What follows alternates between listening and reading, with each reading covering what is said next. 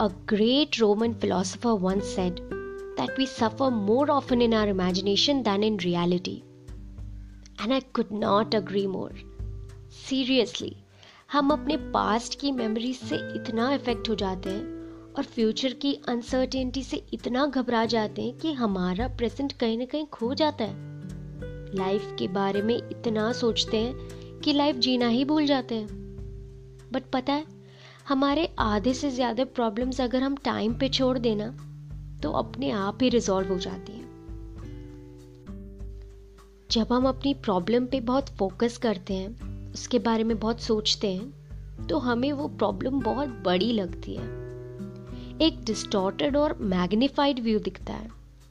But अगर हम उसी प्रॉब्लम को एक प्रॉपर पर्सपेक्टिव में ओवरऑल पिक्चर की तरह देखेंगे ना तब हमें दिखेगा कि वो प्रॉब्लम हमारी लाइफ का एक पार्ट है पूरी लाइफ नहीं।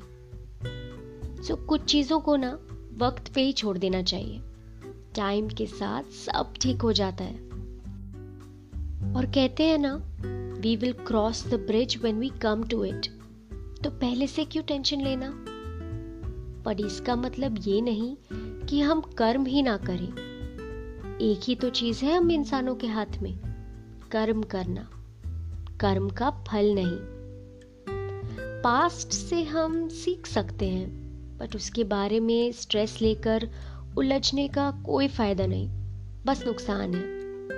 और फ्यूचर को बेहतर बनाने के लिए बस कर्म कर सकते हैं, जो कि हमारे हाथ में है। So do your best and leave to god the rest so जिस भी चीज़ को लेके आप परेशान हो, कोई बीमारी जो ठीक नहीं हो रही, कोई रिलेशनशिप जिसमें मुश्किलें आ रही हैं वर्क या फाइनेंशियल स्ट्रेस या फिर कोई प्यार जो आप ढूंढ रहे हैं और मिल नहीं रहा, जो भी है जिससे आप परेशान हैं, निराश हैं let me tell you that it will heal it will pass कहते हैं ना, काल का पहिया घूमे भैया everything changes with time because change is the only constant. You see, good times don't last forever, but neither do the bad times. So, stop asking yourself what if it all goes wrong and start asking what if it all goes right? Shift your focus from it's happening to me to it's happening for me.